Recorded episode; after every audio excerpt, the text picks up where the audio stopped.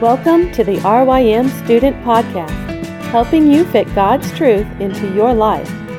Reflecting on biblical truth is vital for the life of the believer. We hope this podcast will encourage you in your walk with Jesus. The following was recorded at one of Reformed Youth Ministries conferences. The audio might not be clear, but the message is. We hope you enjoy it. Why am I here? And I think Jude addresses this question actually by explaining who we are. So we're called, loved, and kept by God. So we're here for three reasons to live for God, to love God, and to persevere for God. So, first, if we've been called by God, our only response can be to live for God. That means we dethrone ourselves from our heart.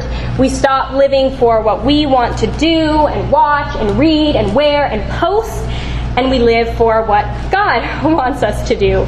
Uh, we change our perspective. Instead of living for maximum personal pleasure, we live for ultimate God glorification. That's why you're here. That's why I'm here. To live in such a way that points praise to God. And you fulfill that purpose by honoring God through your life, through the words that you say, through the clothes that you wear, through the pictures you post on Snapchat, uh, through the people you hang out with, through the movies you watch, through the food that you eat, through the music that you listen to, through everything. 1 Corinthians 10:31 whether you eat or drink or whatever you do do all to the glory of God. So, my dad, who I already mentioned, he's the pastor of my church, and he's preaching through the book of Exodus right now. And Exodus is a super crazy book. I mean, uh, the Israelites, you have these people, God's people, in slavery, and God brings them out of slavery, like a couple million people in this, these crazy, crazy circumstances, these plagues he sends, and, and he brings them out, he delivers them. Uh, but that's like only the beginning of this story because uh, they, they end up having to fight enemies. Um, they end up being stuck in a place with no water. They end up being stuck in a place with water that they can't drink. They end up being stuck in a place with no food.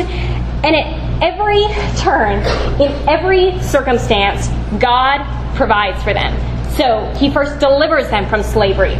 Then he gives them water. Then he gives them food. Then he protects them and saves them from their enemies until you get to chapter 19 of Exodus. And that's actually what my dad preached on last Sunday before we came here. And in, in this place, uh, we have a, a, covenant that God makes with his people, an, an agreement, a, a contract where God calls his people to obey him and love him fully.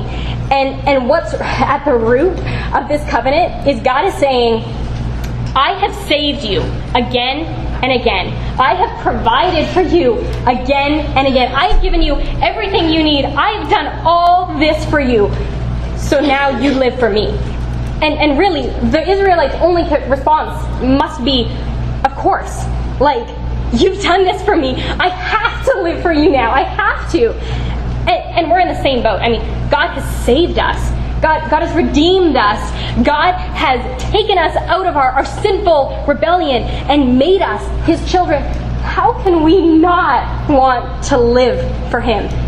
And that should be the motivator of how we obey. I mean, what rebel who is saved by a king undeservedly wouldn't want to live to obey this king now?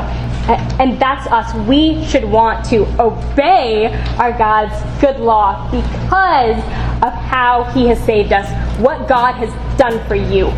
Um, if, if we've been called by God, God is what our lives should be about.